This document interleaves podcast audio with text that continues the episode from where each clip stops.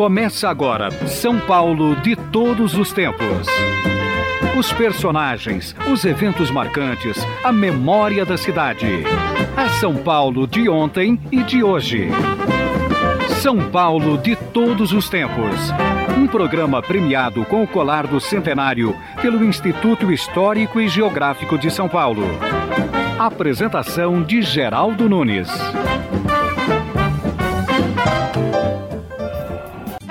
Quantos bairros possui São Paulo? Esta pergunta eu já fiz outras vezes aqui no São Paulo de todos os tempos. E todas as vezes quem me responde é um jornalista preocupado com a história dos bairros. Ele está lançando seu terceiro livro sobre o mesmo tema: bairros. Levino Ponciano está conosco. Ele está lançando o livro São Paulo 450 bairros, 450 anos. Mas na verdade, São Paulo tem muito mais do que 450 bairros. Levino Ponciano, quantos bairros possui São Paulo? São Paulo conta hoje, Geraldo, com algo em torno de 2.400 bairros. Então dá, dá para você perceber que eu sou um aprendiz total. Eu só escrevi sobre 450, então faltam uh, mais de 1.500 bairros para eu terminar de escrever um pouco da cidade de São Paulo. E como é que surgem tantos bairros assim? Primeiro, ao longo de qualquer manifestação, por exemplo, ao longo das rodovias, ao longo das ferrovias, é, ele nasce de um loteamento pequeno e ao lado do, do loteamento começam a acontecer as invasões. Por exemplo, a partir dos anos 50, quando São Paulo firmou-se como o maior centro industrial da América Latina, as pessoas vinham para cá é, e precisavam morar. Em algum lugar. Em algum lugar. A cidade saturada, a cidade, a cidade que nós conhecemos, ela estava saturada. Então houve um crescimento para onde nasciam as rodovias, as grandes rodovias, para onde estava indo os trilhos da Central do Brasil, Zona Leste, por exemplo. O crescimento da Zona Leste deve-se muito ao, à ao ferrovia, trem. Ao, ao, trem, exatamente. Uma cidade, daí você vai vendo até os nomes, quarta parada, até os nomes que você dos bairros ficaram o nome das estações, principalmente na região na região leste. E, então você tem esse crescimento desordenado, porque a, as autoridades anteriores, isso eu não vou falar de, de tempos, mas as autoridades anteriores não conseguiram é, acompanhar o crescimento é, industrial da cidade, o crescimento político não acompanhou o crescimento industrial. E a população ficou entre o crescimento político e o, esse crescimento industrial. Ou seja, ela ficou apertada, então ela foi para a Zona Leste, é, em terrenos invadidos, em terrenos é, em condições não muito boas. Nós sabemos que hoje o número de favelas em São Paulo ultrapassa os milhares. As pessoas têm que morar. E muitas vezes o, o terreno é, é invadido, uhum. surge ali um, um, bairro irregular e com o passar do tempo a prefeitura regulariza. Perfeito. E aí acaba adotando é, aquele bairro de infraestrutura e tudo mais, surge ali um novo bairro. Surge ali um no novo lugar bairro. da antiga favela surge um novo bairro. Perfeito. Ao lado da antiga favela surge uma nova favela. Porque é... E dessa nova favela, um novo bairro. E você vai tentando regularizar o, o, um trem que, que não se regula, que não se regula, que não se regulariza, que não se. Não há como parar. Conversei com uma pessoa numa favela, eu vou deixar o nome da favela um para morador. trás. Um morador. A favela havia um pequeno incêndio, ele perdeu tudo que tinha. Aquelas histórias que você está velho de, de contar na, na, na, nas reportagens. Eu pergunto assim para o senhor, por que o senhor está aqui ainda? O senhor é da onde? Eu sou de, eu sou de um outro estado. O senhor veio para cá, mas olha só o barraquinho que o senhor estava morando. Por que, que o senhor fica aqui? Por quê, filho? Porque aqui, aqui em São Paulo, apesar de eu morar assim, eu tenho que comer. E quando eu abro a torneira, eu tenho água. Lá onde eu morava, eu não tinha água e para comer era uma dificuldade. Isso me surgiu, me surgiu e me fixou uma, uma ideia. Isso aqui é ruim. São Paulo é uma cidade cruel, é. Mas é uma cidade que alimenta, ajuda as pessoas de uma certa forma. Para cá só vem o cara que, que tem espírito de luta, Geraldo. O cara, por exemplo, quando eu, em São Mateus, por exemplo, o cara que mora em São, morava em São Mateus nos anos 60 era um sujeito que veio para cá fugindo de uma seca daquelas de cinema. Se o cara aguentou aquilo, aquela seca, ele veio para cá, não morreu na viagem, veio para cá, aguentou o diabo naquele, naquele São Mateus, que não tinha água, luz, telefone, blá, blá, blá. o cara para chegar aqui tinha que pegar um, um, um caminhão para pegar um ônibus para vir para a cidade. Pô, então não, lá não mora gente, moram gladiadores. São heróis. Pô, são heróis. Pô. Periferia, pô, é, Vila Brasilândia, que você conhece tão bem. Para cima da Vila Brasilândia, aquelas vilas pequenas, Damasceno, Paraná, que você conhece tão bem. Parece que jogaram uma bomba de Napal. Você não vê verde, você não vê é, parque de diversão, você não vê é, vida. Você vê tijolo por tijolo numa construção ilógica, plagiando Chico Buarque. Chico Buarque. Ilógico, é, totalmente errado. É, por quê? O cara tem que morar, pegou um terreninho, pega uns tijolos baianos, monta, faz a sua casa, no fundo ele faz a casa do filho e ele vai trabalhando. Mas agora, a infraestrutura governamental não acompanha. O governo nenhum nunca acompanhou o paulistano. O, o crescimento da cidade, o, não dá para acompanhar. Não dá para acompanhar. A cidade cresce demais e continua crescendo. E continua crescendo. Irregularmente. Sempre na, nas periferias. Eu acho, quando, nós, quando eu fechei esse livro, é, eu comecei a vir das divisas para cá, de Ferraz para cá, de, lá da, da, do Morro. Hum, do Morro Grande? Do Morro Grande, eu vim, comecei a vir para cá, Morro Doce, aqui. Eu comecei a vir. Zona Norte. Zona Norte, Zona Oeste, eu tentei fazer, fechar todas as zonas. Lá na, na, no Horto Florestal, foi até o fim. Eles conseguem uma forma, na, na Cantareira, que, que eu, na Serra da Cantareira, que você conhece, Existem umas cicatrizes na, na, na, dentro da mata. Dentro da mata, dupla. Uma de gente totalmente rica, aquelas casas maravilhosas, aquelas casas com piscina, papá. E do lado o Morro do Piolho. E do, do lado o Morro do Piolho, um, um morrinho com, com um monte de favelinha. Na Zona Norte você vê invasão do rico, invasão do pobre, pobre. do pobre, do miserável. A mesma coisa se fala para o lado do, do, do Jaraguá. Invasão? Invasões. E, e muitas invasões pequenos terrenos. Parece que os terrenos se incham, Geraldo. É isso que é interessante. Parece que os terrenos vão se inchando, vão esticando como se fosse uma bolha.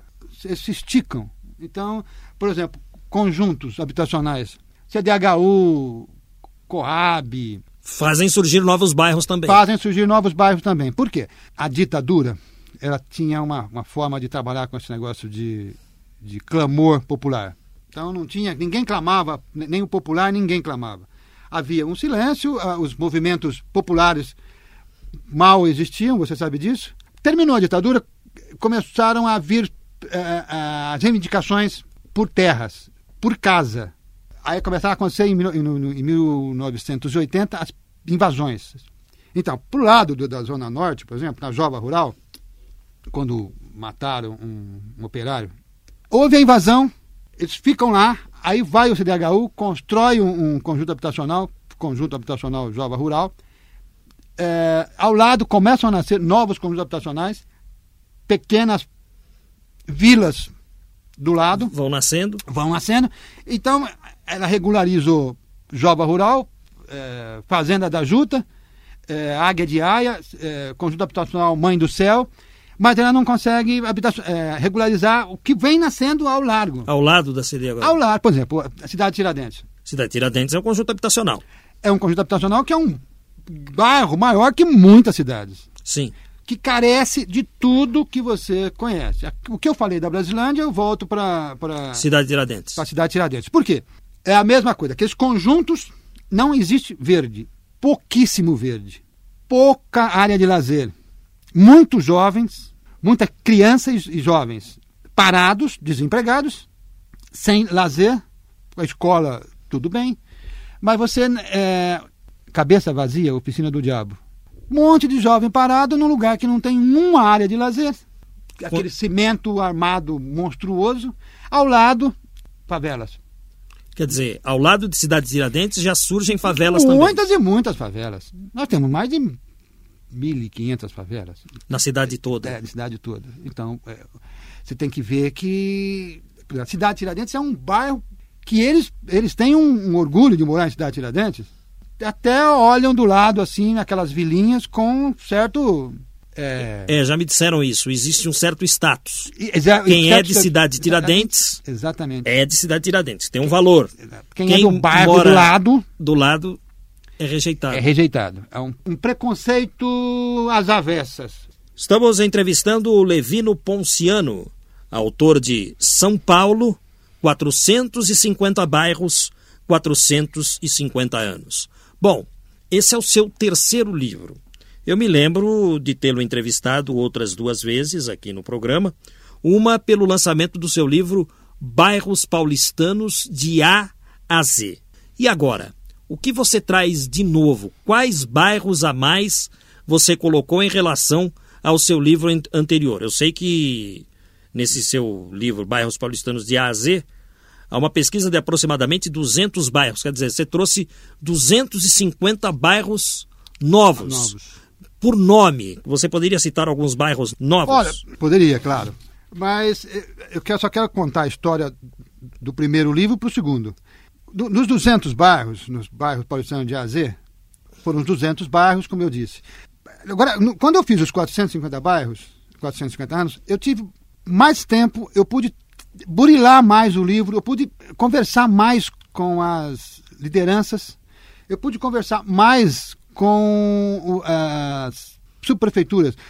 A maioria da, das subprefeituras me deram um atendimento de abrir o cadastro para eu conhecer, por exemplo, por que é, Jova Rural? Então, nasceu quando? O cadastro, então, tem um cadastro na prefeitura, é, um departamento de cadastro, que me foi aberto. Quer dizer, é aberto para todo mundo, pelo amor de Deus. É aberto para todo mundo. É... Mas antes não era. Era dificultado. Era difícil entrar na, na, nessa. Não sei porquê, mas era difícil.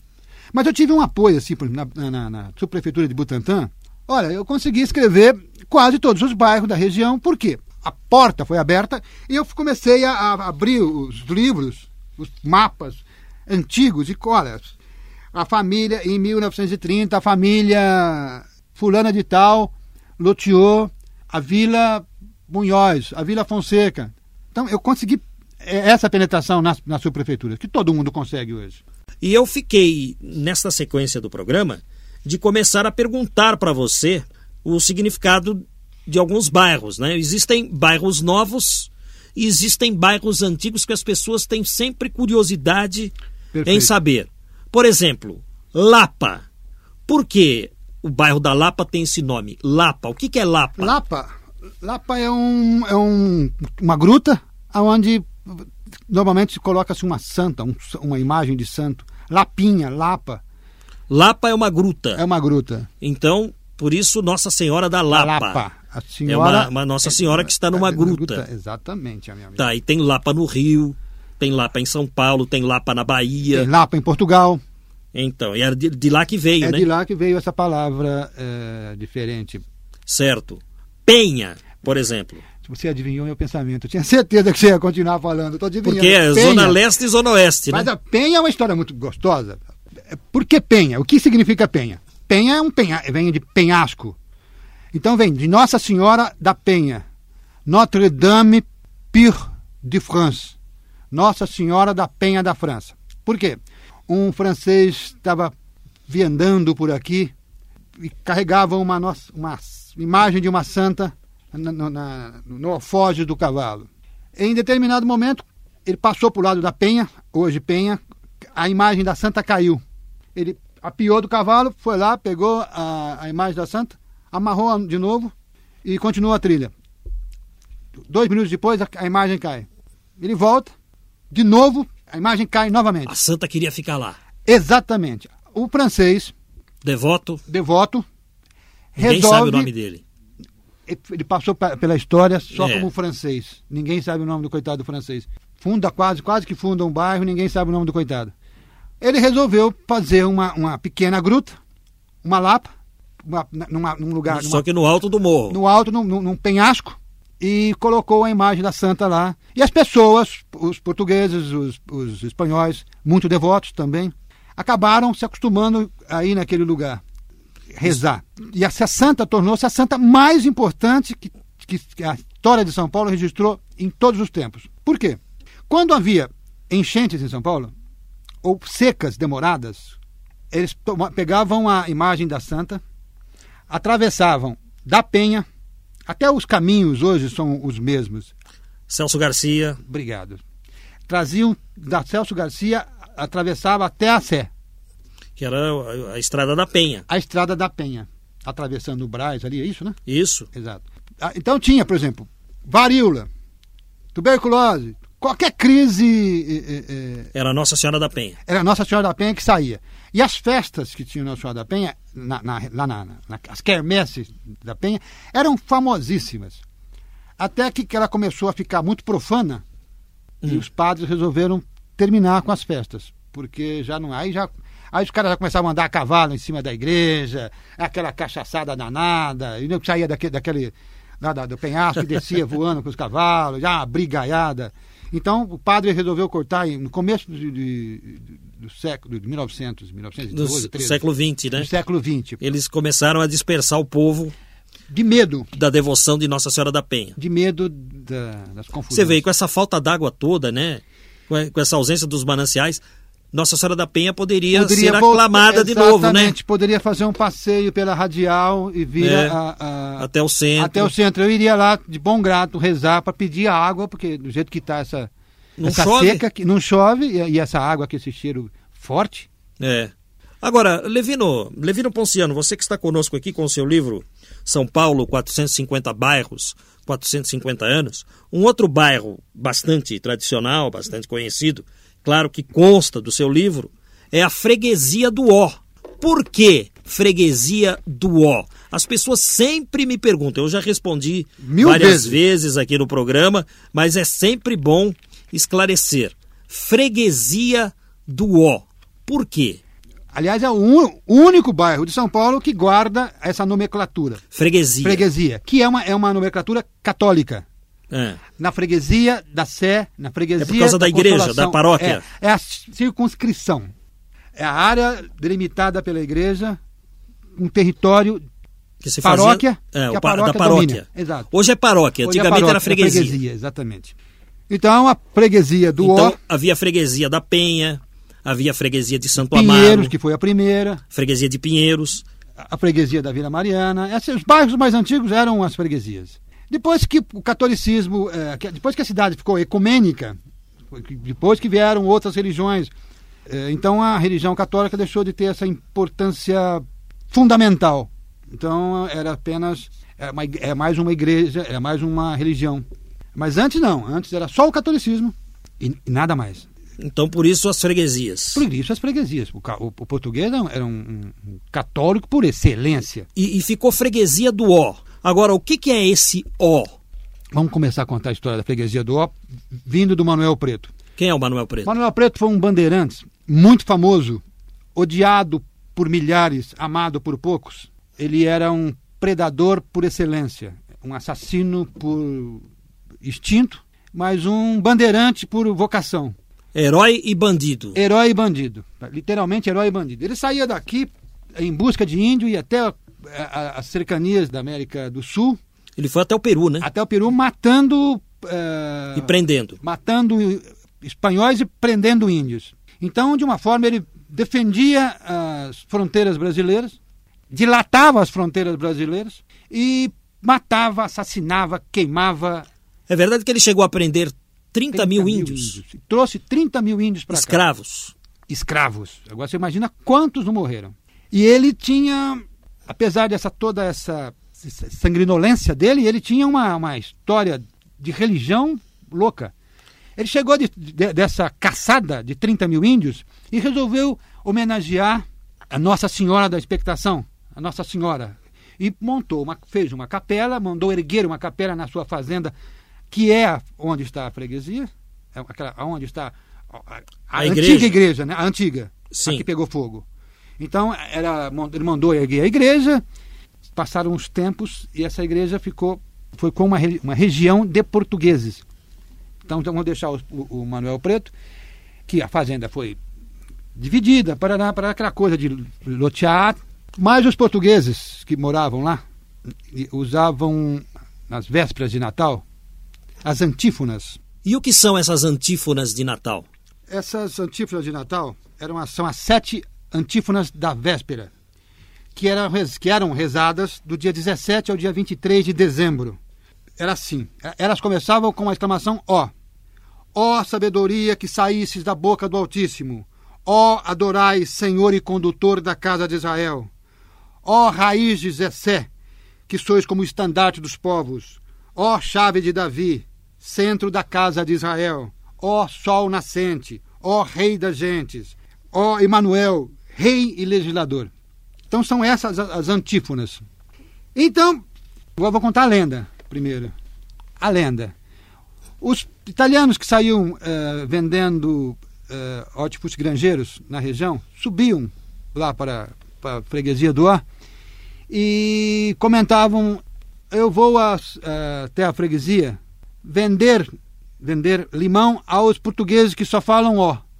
Porque era, é muito diferente. É, é, o ó nas, nas orações. Nas né? orações. Então, o italiano, eu vou lá na, na, naquela região onde os portugueses falam ó.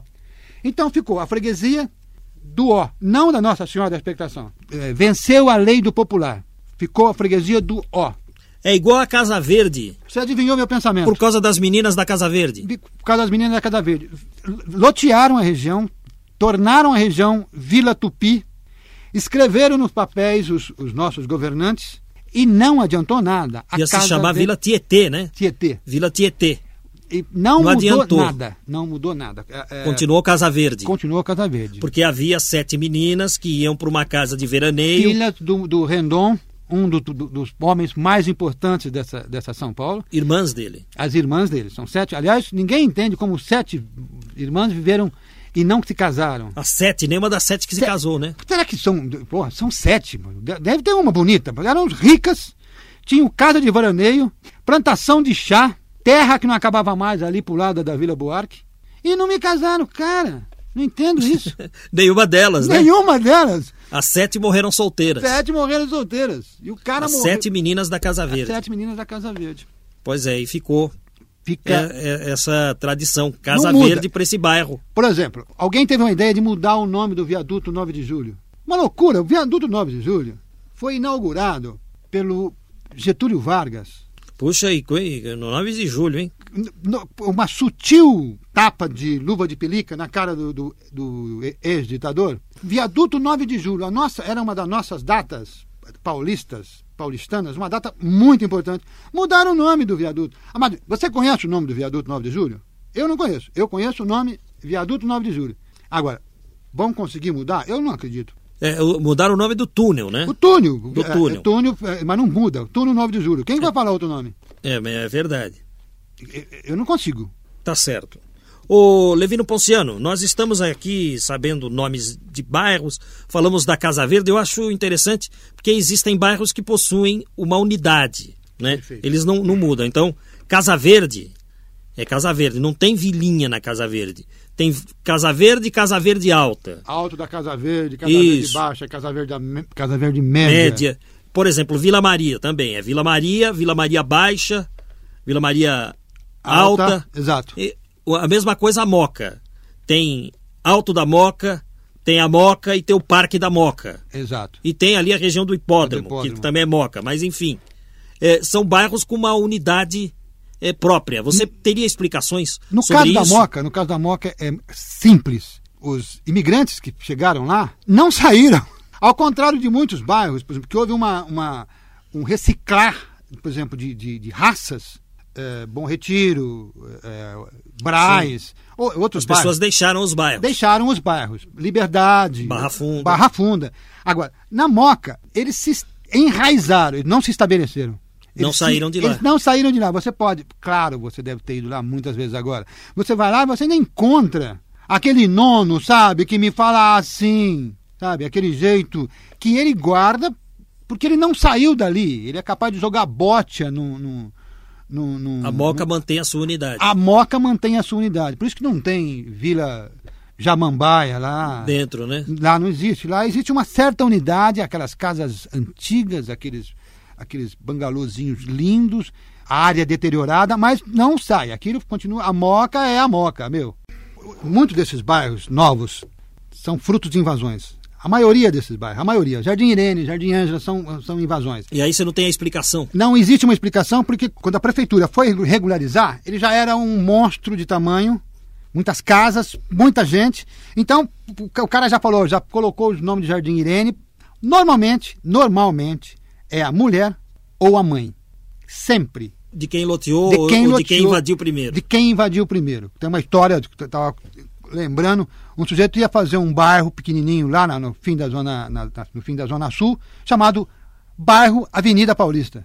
Se não tem alguém de bom senso na prefeitura, então você ia falar assim, eu quero ir para Avenida Paulista. Aí o cara ia te levar lá pro lado do fim do tabuão. O que? Havia um loteamento chamado Avenida Paulista? Que- o cara queria colocar o nome porque ele gostava, ele achava bonito o nome Avenida Paulista. E ele quis colocar o nome no loteamento de Avenida Paulista. Avenida Paulista. Não deixaram. Não deixaram. Sabe quantos é, vilas paulistas, Jardim Paulista, Jardim Paulistano existem em São Paulo? As dezenas. Quer dizer, poderíamos ter uma Vila Avenida Paulista. Vila Avenida Paulista, Ainda Jardim Avenida Paulista. Ainda bem que não surgiu. Graças a Deus, só me faltava essa beleza. Agora, com relação, por exemplo, você me dizia que teve muita dificuldade em descobrir eh, o significado da Vila Mazei. Quem foi Mazei, Mazei. esse sobrenome Mazei? Mazei, foi um, olha, essa família Mazei na Zona Norte foi uma das famílias que mais tinha terra e que mais loteou eh, Terras, vilas, vilas. E, é, vilas e terras. É, olha, você pode ter Vila Mazei,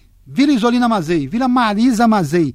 Eles pegaram, eh, muito espertos, esses italianos, fizeram o seguinte: no trem da Cantareira, no É. antigo, no antigo trem da Cantareira que morreu em 64, tinha terras vazias. Então eles montavam uma estação, uma estaçãozinha de trem para o trem parar ali, e loteavam ao lado, ao largo da, da estação. Resultado, era sucesso absoluto.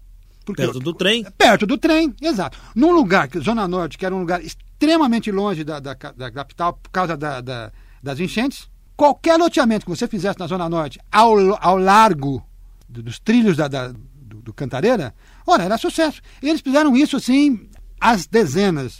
E um desses, desses mazeis era o Henrique, Henrique Mazei, Henrique Mazei. o patriarca O- deles. Um, é um dos patriarcas, são dois. É o- Tá, o que, que tem o Henrique Mazei? Fala dele. ele tinha ah, uma filha chamada Ed. É de. Ed, que, que tinha terra para aquele lado, onde está a Vila Ed. Assim como o pai, ela loteou uma parte das, das terras dela e deu um nome de Vila Ed. Ed. Assim como a família da família Medeiros, da- na Zona Norte também. Então Vila Ed é por causa da Ed Mazei. Ed Mazei, Dona Ed Mazei. Oxa, A família, por Essa é exemplo. novidade. Essa é novidade. A família Jordão, Medeiros de Jordão. é da família da Vila Medeiros. Na Vila Medeiros. Tinha, Medeiros uma- de Jordão é ele- Vila Medeiros. Vila Medeiros. Um, um lote de, de 50 alqueires em 1910, 12. Então ele começou lentamente a dividir e retalhar suas terras e uma parte, vamos homenagear a minha família. Aliás, é, é mistério isso de, de lote- é, Homenagear a homenagear a família. Na, na Zona Norte, eu não sei porquê, muito. Tem um bairro na Zona Norte que é, as ruas é o nome da família inteira. Eu não, me- não vou me lembrar qual, não sei se é dos Mazeis. Era uma em cima da outra. É, ruas tal. Primo, irmão, tio, avô, é, bisavô, neto. Era uma família. Na Vila Guilherme é assim também. Vila Guilherme também. Tudo Zona Norte. Devoção à família. Devoção à família. Deve ser alguma coisa muito certo. amada. Agora, eu vou pegar você. Vila Nhocuné. Vila Nhoco, né? É na Zona Leste. Na Zona Leste, vamos, olha só uma coisa. O Ele está arregaçando a manga. o cidadão dono de muitas terras nessa Zona Leste era um coronel que tinha muitos escravos, muitos, muitos, muitos escravos. E quando os escravos eram trazidos da África para São Paulo, eles aprendiam um português rudimentar. Certo. E o sujeito era daqueles linha dura que adorava ser chamado de senhor coronel. Todo mundo tinha que chamá-lo de senhor coronel, da mulher até o prefeito da cidade. Senhor coronel. E os pobres eh, escravos, tentando falar o português, falavam senhor coronel. Senhor coronel, Nhocuné. Aí já ficou Vila Nhocuné. E ficou o nome... Nhocuné.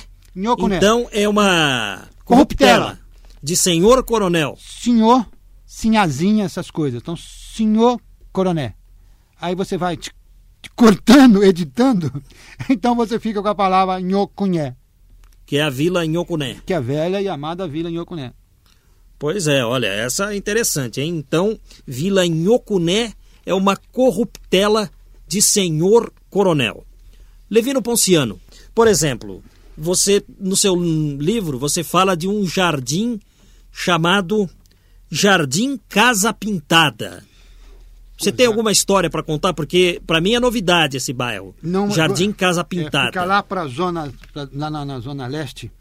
É um bairro que já era, já foi citado, não era bairro na época. Tinha uma casa pintada em 1860, 70, uma casa pintada que ela foi objeto de da curiosidade de muitos viajantes, viajantes que, que escreviam sobre São Paulo, escritores como o, o Augusto Hum, Augusto Saint-Hilaire. Saint-Hilaire.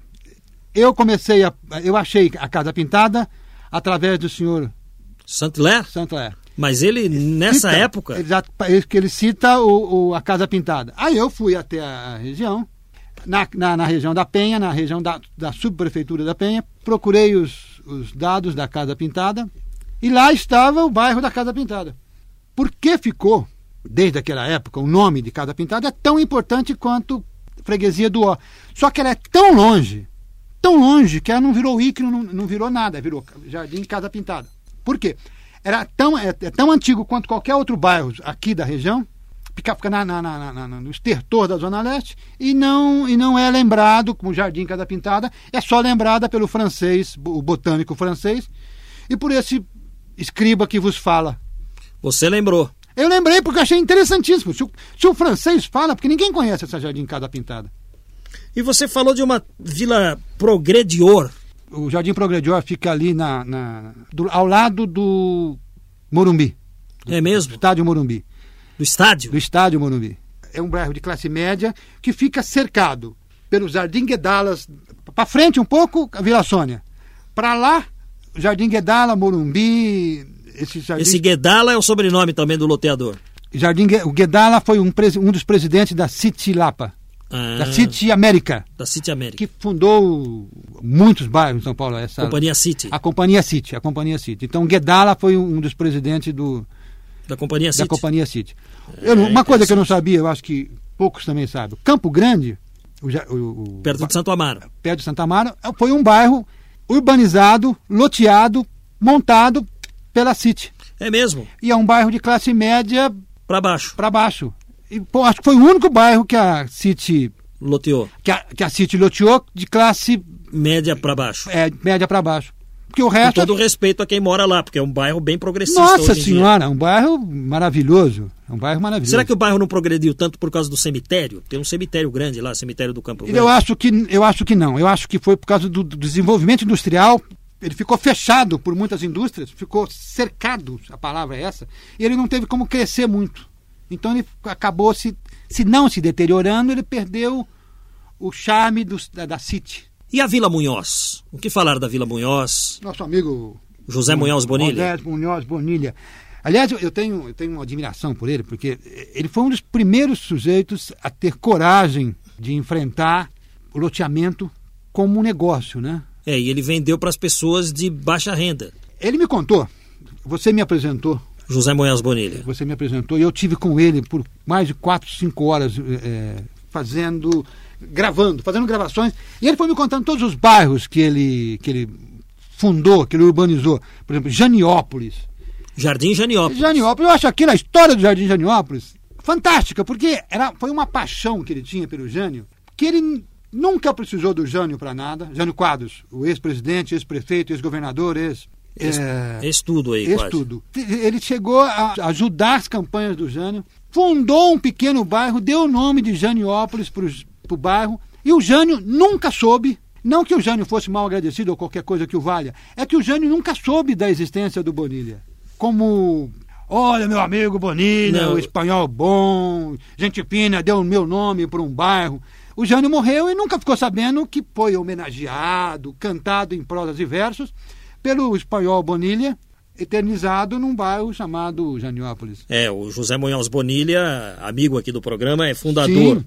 Do Jardim Janiópolis, da Vila Munhoz, da Vila da Brasilândia, Vila Bancária Munhoz, ele, o irmão dele. isso, e de Cidade Munhoz Júnior, Em Osasco. Osasco. Lá ele tem mais bairros. Lá É, lá tem. pequenos bairros que não. Jardim Helena. Maria. É, não é a minha, não é a minha praia. É, Osasco não é tua Eu praia. paro, eu paro na fronteira. Você tá na cidade de São Paulo. E, e o que falar da Ilha do Bororé? Todo mundo fala do Bororé. Você colocou a Ilha do Bororé no teu livro? Quando eu vi uma reportagem há muitos anos atrás, que os caras para votar tinham que pegar barco. Eu fiquei pensando, mas como é que o cara pega barco em São Paulo para votar? Aí fui lá ver Ilha do Bororé. Que diabo é isso, Ilha do Bororé? Aí eu fiquei pensando, falei, vou lá ver o que, que é isso. É uma, uma pequena ilha, lá na, na, na, na Guarapiranga, Isso. Por na Billing, sei lá. que tem moradores e que é cadastrada na prefeitura como Ilha do Bororé. Aí eu fui no, no, no, no- no Guia São Paulo ver se existia a- o bairro. Existe o bairro Ilha de Bororé. Eu fiquei abismado. Porque os caras saem daquela vilinha, é uma vila de pescadores, não sei se posso falar pescadores, mas é uma vila pequena, tem lá uns duas, de três dezenas de pessoas, não mais que isso, eu acho, não sei como é que está agora, que montam um bairro, que nem o, o, o- Marcilac, o engenheiro Marcilac. É uma miséria de gente no maior distrito de São Paulo, na, essa, na- nessa região sul também, que eu estou continuando, e você fica sem saber é, essa ilha do, do Bororé. E a Vila Ema? Ju- Levino Ponciano, porque da outra vez no teu livro eu perguntei Vila Ema, você não respondeu. Não, não é, tem- Você pesquisou? Pesquisei. É, tenho, tenho grandes amigos que conhecem muito bairros. Então, por exemplo, quem diria que o fundador da Vila Ema fosse Vitor Notman, que deu, que fundou os Campos Elíseos, foi um, um, um É o mesmo Notman dos Campos Elíseos? Notman dos Campos Elíseos, e a dona Emma, era a dona Emma Notman, mulher do, do nosso, nosso herói Vitor Notman. Ele fundou esse bairro na Zona Leste. na Zona Leste, um loteamento pequeno, que aliás, interessantemente, é, ele ir para a Zona Leste Pintou uma oportunidade de terreno ali, ele eu, comprou. eu acho que ele ganhou, ou ganhou numa dívida, qualquer coisa, porque tem uma história muito diferente, porque não é, não é a praia dele, nunca foi a praia dele aquele local. Então ele, ele resolveu lotear, e, e- e o estranho e, e diferente, o loteamento foi, foi vendido, eu não sei se o nome dele era um, um, um- ícone, o, lo- o loteamento foi vendido assim, Rapidinho. quase instantaneamente, não ficou pedra sobre pedra. Todos os lotes foram vendidos e a dona Emma Notman. Notman, uma, uma, uma alemã, acabou virando um bairro nosso. Celebridade. Uma celebridade. Levino Ponciano, muito obrigado por ter vindo aqui ao São Paulo de todos os tempos. O seu livro encontra-se em todas as livrarias. São Paulo, 450 bairros, 450 anos. Você disse que há mais de mil bairros em São Paulo. Então há muito que pesquisar ainda, né? Olha, eu digo que eu sou um aprendiz. Quando eu digo sou um aprendiz, eu digo isso com, com a humildade da humildade. Eu não sei nada de bairros, estou aprendendo a fazer isso. São mais de 2.400 bairros. Se eu for escrever, eu teria que largar todas as minhas obrigações, lavar a família, largar tudo, para fazer uma imersão total nessa cidade. Porque São Paulo, eh, você sabe disso melhor do que eu, mil vezes, você tem apregoado isso aos mil ventos. São Paulo está buscando a história dele agora. Uma- É. tá- nós, nós estamos acordando para São Paulo agora. Num, no- o Carioca, por exemplo, você vai ao Rio, tem a história do Leblon, a história do, do, Copacabana, a história dos bairros. lá na- Você vai para Porto Alegre, o gaúcho é um bairrista por excelência, é um, um sujeito que ama a região, o centro de tradições Nós estamos Sul. aprendendo agora. nós, paulistas, estamos. Eu não sei se porque nós temos muita pressa, nós temos que levar metade desse país nas costas. Eu não sei se é isso, ou se nós não temos tempo para ficar olhando para o nosso próprio umbigo. Então eu dei uma parada eh, e fui tentar cantar a minha terra. Todos cantam a sua terra, eu quero cantar a minha. 450 bairros, 450 anos. Tudo isto é São Paulo.